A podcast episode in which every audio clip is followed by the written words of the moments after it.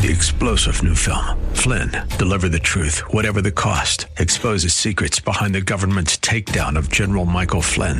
Flynn knew what the intel world had been up to. He ordered the first audit of the use of contractors. This set off alarm bells. He told the truth. He was the most dangerous person for Donald Trump to hire. They had to get rid of Flynn.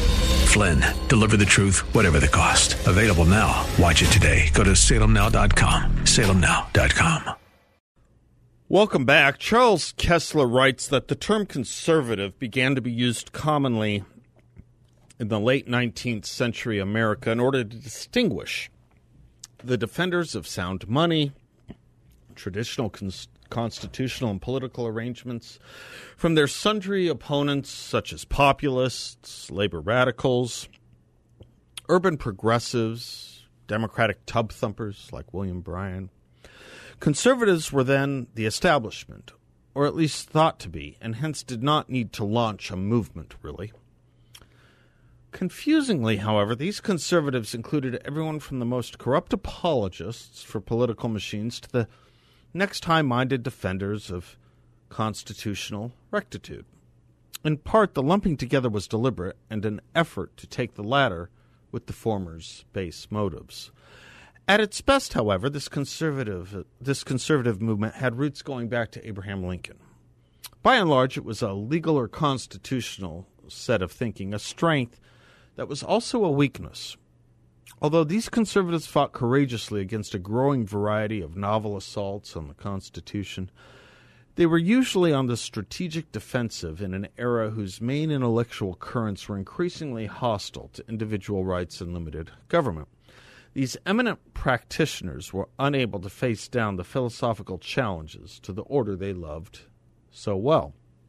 this sounds like much of our problem today, which is why I love Charles Kesler's new book, The Crisis of the Two Constitutions, from which I'm quoting. There, he writes about the Americanization of conservatism, stating one might combine criticisms of latter day traditionalism and libertarianism by saying that a reborn American conservatism, based on the principles of the American Revolution, would teach both mor- morality and freedom, order and liberty, not as a fusion or agglomeration of opposites, but through inferences from the same set of principles. Excuse me. Those principles are the rights of man under the laws of nature. Now, one of the great achievements of the scholars who helped intentionally or not to inspire the contemporary conservative movement was the reopening of the question of natural right or justice. For the first time in perhaps 100 years, it is now possible for us to return to the natural right doctrines of the American founders in an intelligent way to revive their molding and political enterprise and make it the heart and soul of a new American conservatism. Practically speaking, this means a rediscovery of the moral basis and the moral arguments for Republican government.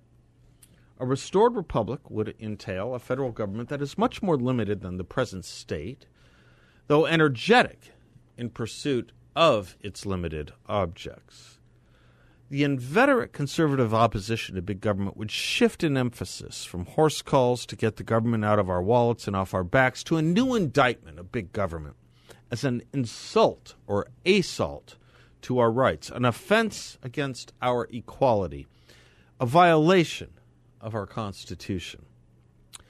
To be sure, big government has always been a reliable target of conservative denunciation, yet often the grounds of the conservative attack on it have been sandy.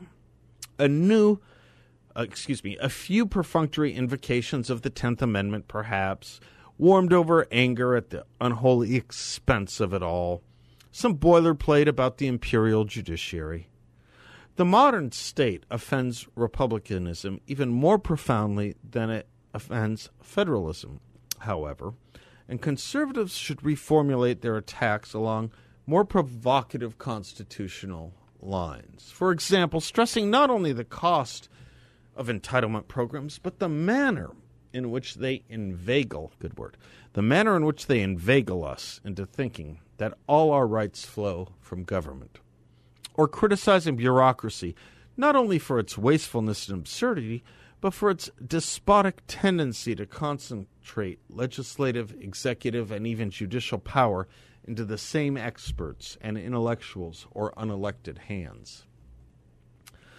Even as economic conservatives ought to acknowledge that morality is essential to limited government, so too religious and social conservatives should recognize that America is in many ways less free than it used to be.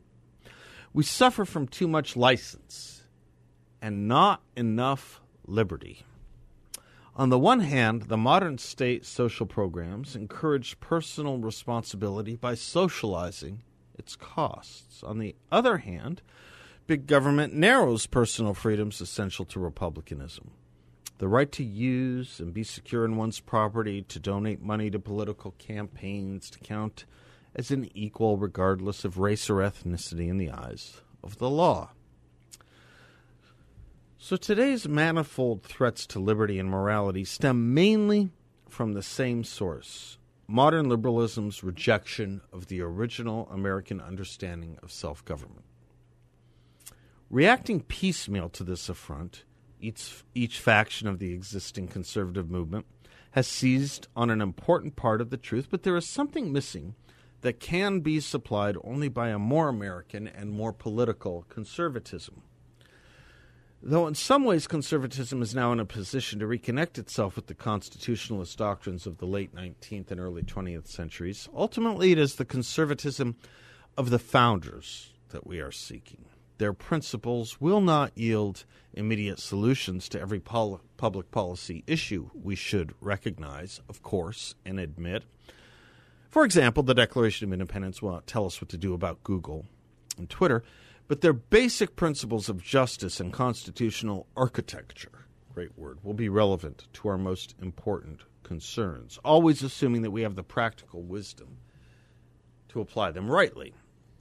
The conservatives of a century ago had one big advantage over us. They saw modern liberalism in its youth, at its most theoretically audacious, and before its projects had become familiar. By rediscovering America's principles, conservatives have it in their power to encounter liberalism afresh, to see it anew and as a whole for the first time in many decades, and thus to learn how radical a departure from the Constitution of the Founders it actually is. Here, in truth, is where something like the principles of the French Revolution took hold of mainstream American prog- progress and did not let it go. In thinking through the crisis of American national identity today, we should keep in mind the opening words of the second paragraph of the Declaration of Independence. We hold these truths. Usually incorrectly, we emphasize the truths that are held in common, but we must, must not forget the we, the we, the we who hold them. The American Creed it is the keystone of American national identity, but it requ- requires a culture to sustain it.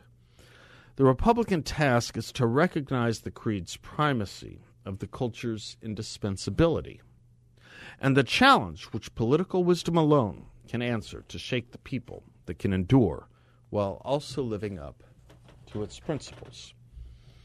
If you want to understand why the left so often attacks our founding, and as I monologued yesterday, even now going so far as in one case trying to cancel Independence Day, and in another just tolerating, merely tolerating a president who will let us know if we can celebrate in our own backyards and with how many people. If you want to want to understand the taproot, the taproot of the hatred of our founding, it is explained by the notion of relativism.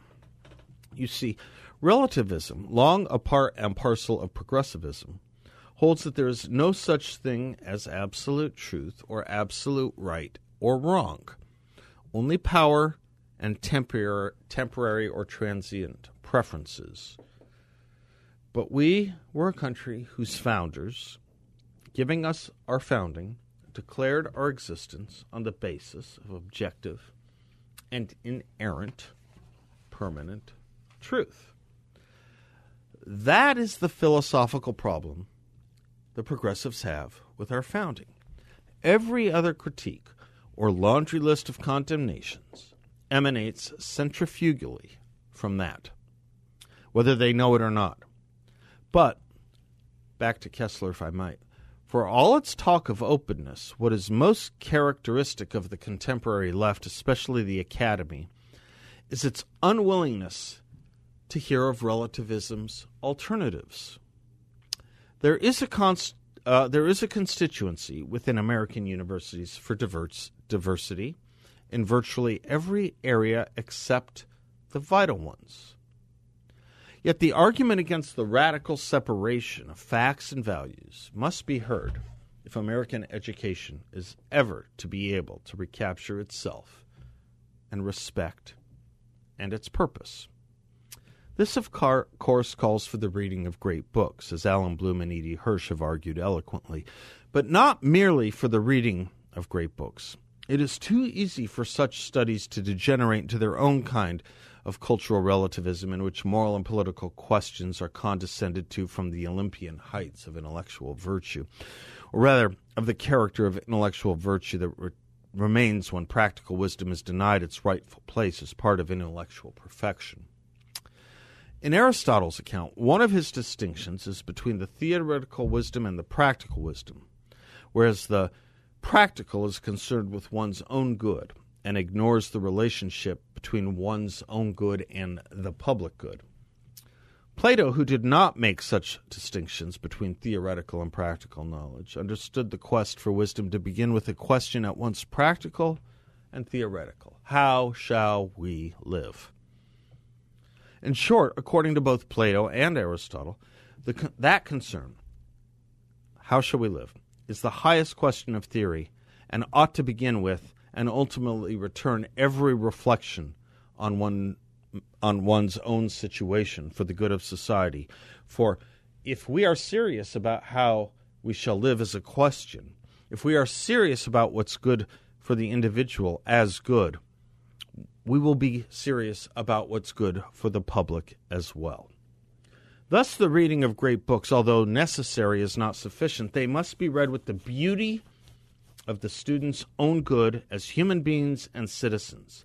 They must be read with an eye for something outside tests, for the aim of education is not simply the imparting of facts or the appreciation of great books, but wisdom uniting theory and practice, knowledge with character and ideas that have consequences. The recognition that the pursuit of knowledge, of knowledge, shorn of its moral and political responsibility, becomes a spiritless game behind the frequent calls in our time for schools to teach merely values.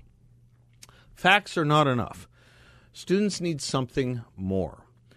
The demand has been taken up by both liberal and conservatives, of course, and there's a movement called cultural conservatism, which sprang up a few years ago explicitly to fight relativism by encouraging an attention to values.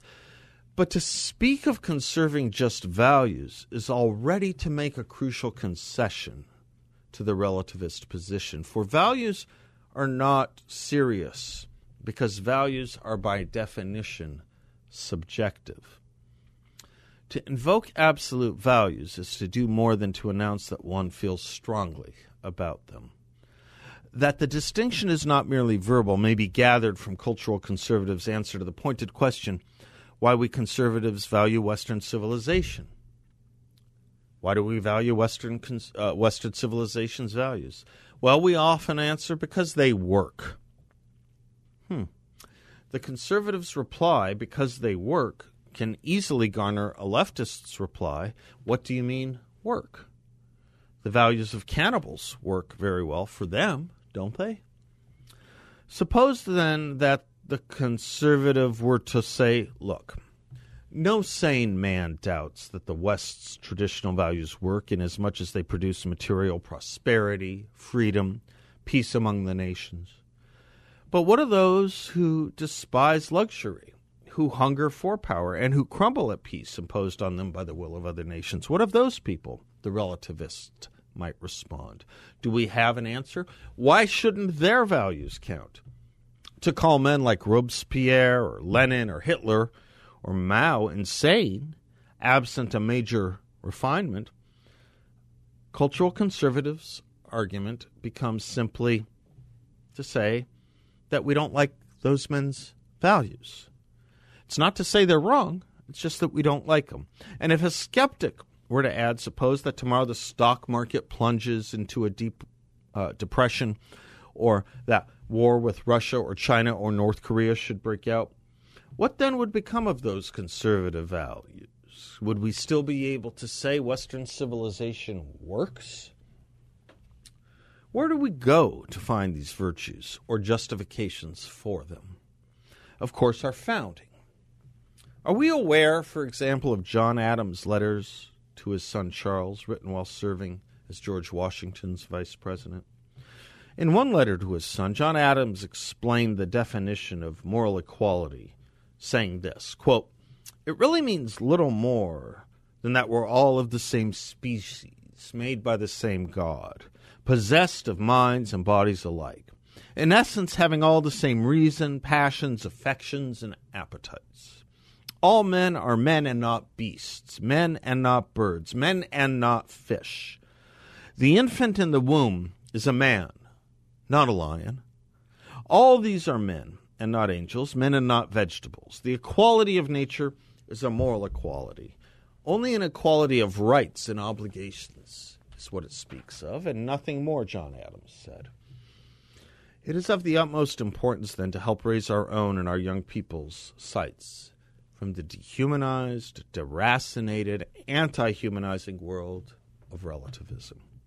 And the quest for educational reform in it, we would do well to turn to not only embracing the great books, but also to the great exemplars of wisdom with which our country is blessed. To help reclaim our destiny as human beings and as citizens, we need to rediscover the generation that really could claim to be the best and the brightest in American history, at least from the statesman's point of view, the founders of the American Republic. Which is why I hope you can begin to understand the left, the Democratic Party, and indeed the President of the United States that we have right now are trying to cancel Independence Day. I'm Seth Leibsohn. We'll be right back.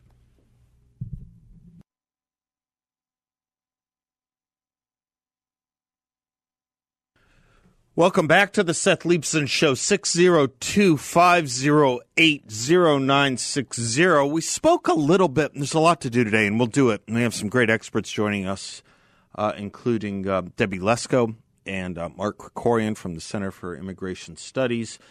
Uh, something on Joe Biden and Russia. Did you see what Joe Biden said about Putin and Putin's response? Joe Biden called Vladimir Putin a killer.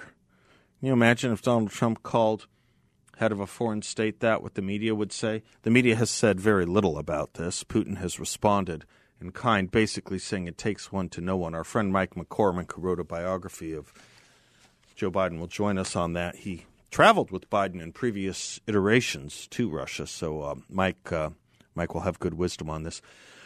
But the Atlanta story, it still rankles, I have to tell you, uh, because we're told eight died, six of whom were Asian or Asian American. And we spent some time on this yesterday this narrative that there's this growing anti Asian hate crime scenario taking place in America because Donald Trump referred to the virus as the Wuhan virus. Of no president was it ever said he exacerbated racial tensions for talking about other health problems with geographies, the Ebola virus. What about the Brazilian strain we're now talking of? By the way, Rand Paul, too, upping his stock again with me in his interrogations of Anthony Fauci today in the U.S. Senate. If you haven't seen that, you're going to love it. They're both scientists, they're both MDs. Who do you think's smarter, Rand Paul, who, um, as you'll hear in a few moments, had study after study, or Anthony Fauci, who had speculation. Which scientist do you want to follow? They're both scientists.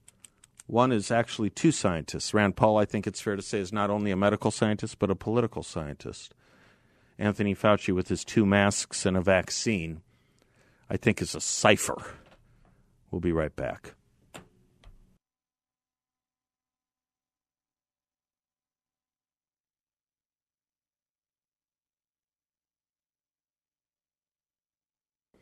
Welcome back to the Seth Leibsohn Show. Um, yeah, so I was talking about, you know, it's a pretty monumental thing. A pretty monumental thing that eight people were killed in a shooting in a major city in America in one day. And it's odd to me. It's odd to me that the only thing you know about it is that most of them, six of the eight, were Asians. That's all you know about it. Do you know their names? What do you know about the killer? Do you know that the killer said that this wasn't a racial incident, though the media is trying to play it up as one? Is an anti. What do you know about? Uh, what do you What do you know of the other two? This is the game that has been foisted on us that makes us think in these terms.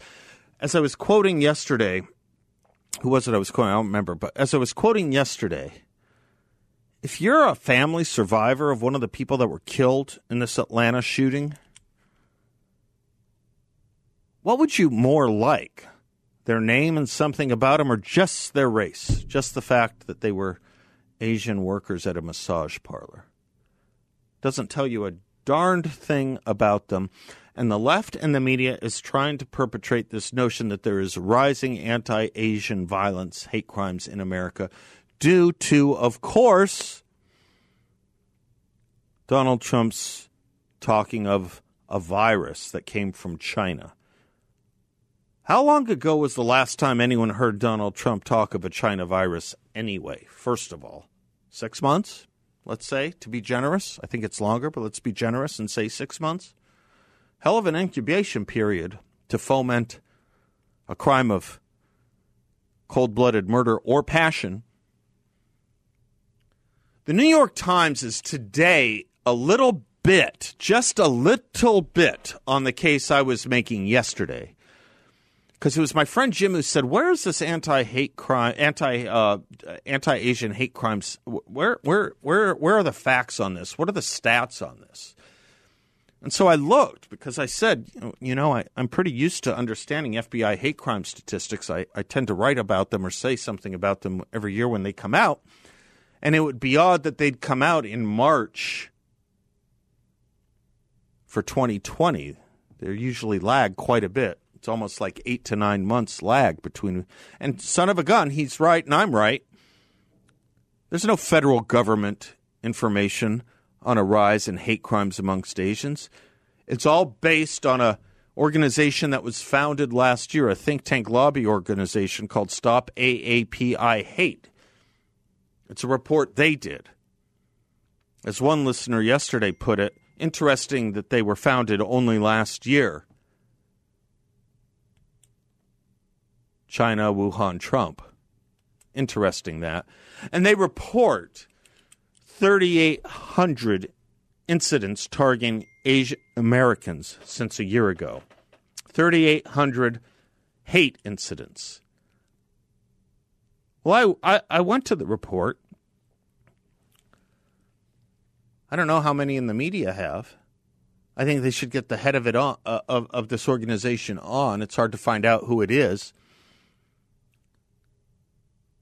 because the federal government last year found that there were 158 anti-Asian incidents. Hell of a difference between 158 and 3,800.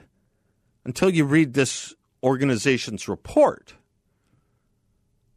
and you find out that some 20%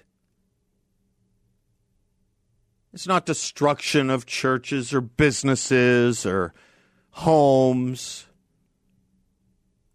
It's shunning. They call it shunning. That would be over 700 incidents of the 3,800 would be shunning.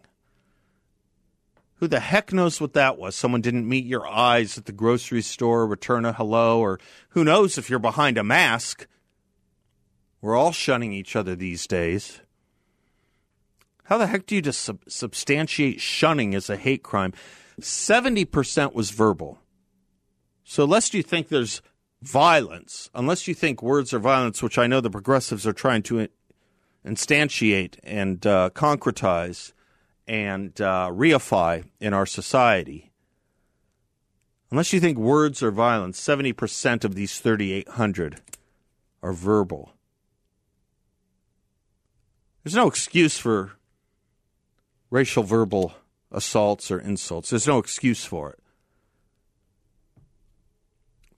But maybe, maybe, maybe, maybe, maybe, maybe, maybe, maybe we should understand this alleged murderer as he understands himself and think about a society that venerates Cardi B as we talk about the issue of a man who has serious psychological problems with sex addiction. Do we want to talk about that or do we not?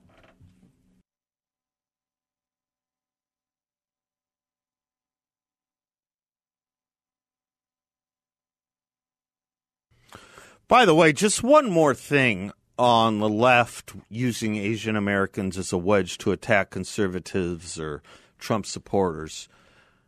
Who's been on the side of almost every single lawsuit I can imagine Asian American students and would be students have waged against the government and the Ivy Leagues and private colleges because of the discrimination or the reverse discrimination against them because of affirmative action.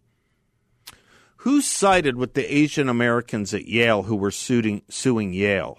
The Trump administration did.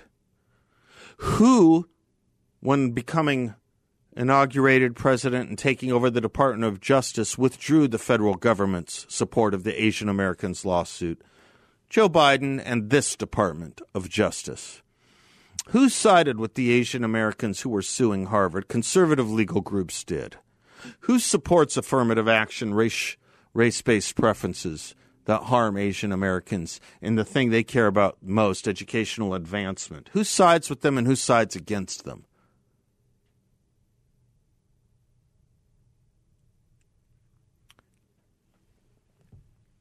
Shakespeare in The Merchant of Venice does a good service by trying to explain a little bit of what I was talking about in my monologue. A little bit about understanding human beings as human beings and not members of something by dint of crude birth to a certain race. If I can paraphrase, hath not an Asian have eyes, hath not an Asian have hands, organs, dimensions? Senses, affections, passions, fed with the same food, hurt with the same weapons, subject to the same diseases, healed by the same means, warmed and cooled by the same winter and summer? As a white person is, if you prick us, do we not bleed? If you tickle us, do we not laugh? If you poison us, do we not die?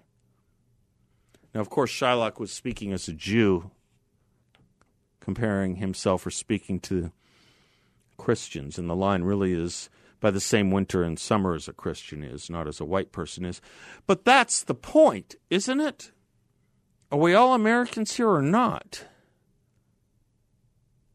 And whence the statistic 3,800 from a group no one until last year ever heard of?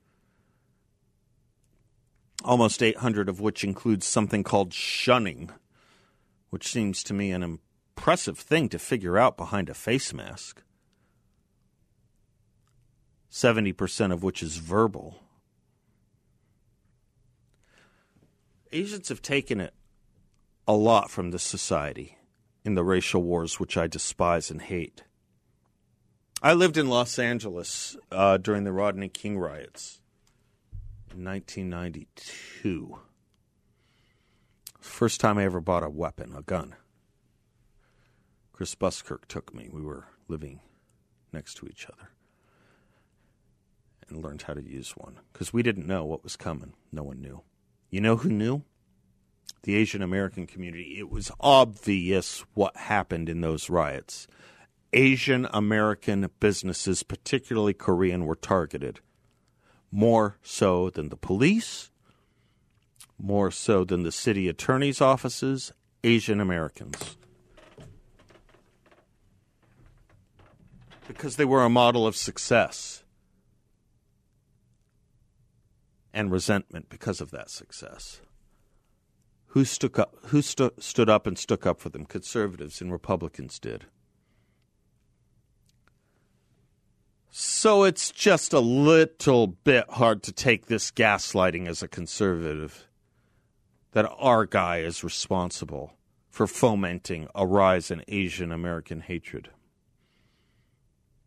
It's absurd to me. It's absurd to me to even think that people would take revenge on Asians in this country because of something China did. If there's anyone we should take revenge on, it's the officials at the NBA, and I'll tell you why in a few moments for covering up what China's really doing. Do we have time for Rand Paul? God love this guy. His stock is rising. You know, folks remind me when I talk about Kristi Noem and Ron DeSantis and Tom Cotton and Dan Crenshaw and Andy Biggs and David Schweikert and Debbie Lesko and uh, Jim Jordan and other great members of our Senate and House. Help me not forget Josh Hawley. Help me not forget Rand Paul. This man is standing up here he was talking with Anthony Fauci in the U.S. Senate today. What study shows significant reinfection, hospitalization, and death after either natural infection or the vaccine? It doesn't exist. There is no evidence that there are significant reinfections after vaccine. In fact, I don't think we have a hospitalization in the United States after the two week period after the second vaccination. We yeah, don't have a death in the United States. You, you're not hearing what I'm saying about variants. We're talking about wild type versus variants. And what now, proof rein- is there? What proof is there that there are significant reinfections with hospitalizations and death from the variants? None in our country. Zero. Well, because we don't have a prevalent of a variant yet. We're having one. Can I finish? We're well, having 117 that's becoming more dominant. policy based on conjecture. No, you it, have the it isn't based on conjecture. variants, so you some you want people to wear a mask for another couple years. No, you've been vaccinated and you parade around in two masks for show. No, you can't get it again. There's almost there's virtually zero percent chance you're going to get it, and yet you're telling people with a, that have had the vaccine who have immunity. You're defying everything we know about immunity by telling people to wear a mask who've been vaccinated. No. Instead, you should be saying there is no science to say we're going to have a problem from the large number of people being vaccinated. You want to get rid of vaccine hesitancy? Tell them they can quit wearing their mask after they get the vaccine. You want people to get the vaccine? Give them a reward instead of telling them that the nanny state's going to be there for three more years and you got to wear a mask forever. People don't want to hear it. There's no science behind it. Well, let me just state for the record that masks are not theater. Masks are protective. And we you have immunity people, there, theater. If you already have immunity, you're wearing a mask to give comfort to others. You're not wearing a mask because of like any science. I, I totally disagree with you. Well, that is great science. I totally disagree with you. Rand Paul had him dead to rights. Fauci said, well, it could happen. Now, why didn't Fauci take the bait? Because he knows, because he knows that the original point of the mask – it wasn't to protect the other. It wasn't to protect you. It was to protect the other guy. Why didn't Fauci make make that point? Senator Paul, no, masks. Uh, masks don't protect me. It protects me from hurting you. Because he knows he's full of baloney, and he knows Rand Paul read the scientific studies and he knows it's absurd to wear a mask after vaccination as much as it's absurd to wear two masks, as Fauci and Joe Biden are doing. You know what? Let me go a bit farther. As absurd as it is to wear a mask, period.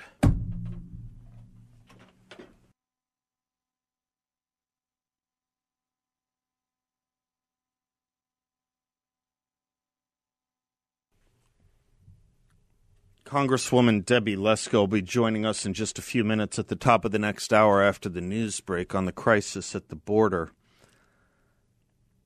Did Donald Trump ban any media to anything from anything? Or was his fault that he spoke a little too much to them?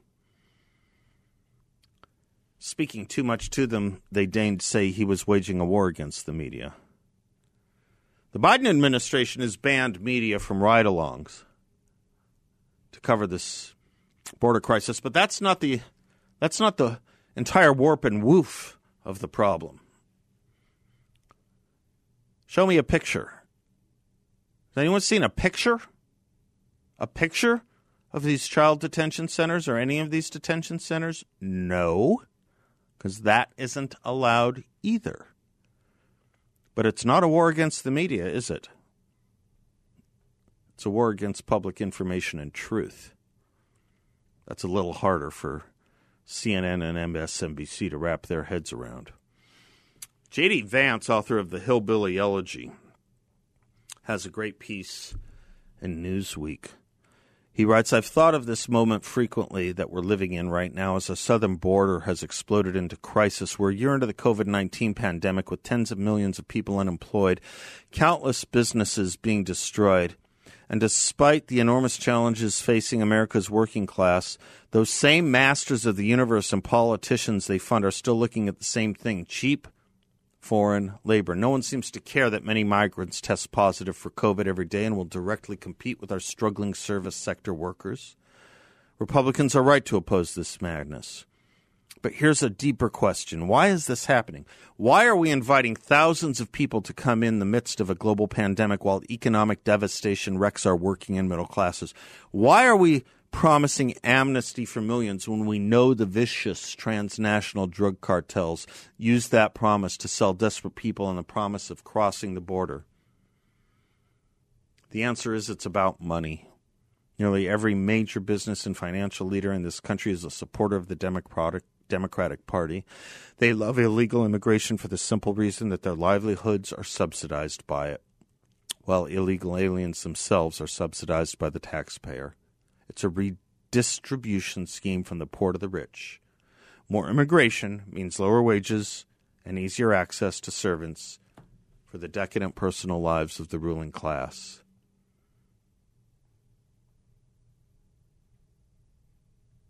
We should take a page from President Trump's playbook and call this what it is. Whenever I criticize the Biden administration's immigration policies, I'm told I'm a racist. Many Republicans naturally grow defensive. No one wants to be called that in today's environment. But the proper response to these criticisms is to ignore them. It's not racist to want a secure border, high and paying jobs for our fellow citizens, and a government that doesn't allow human smugglers to earn billions on the plight of poor people. It's not racist to want to keep meth and heroin out of our aching community's bloodstream. Damn straight.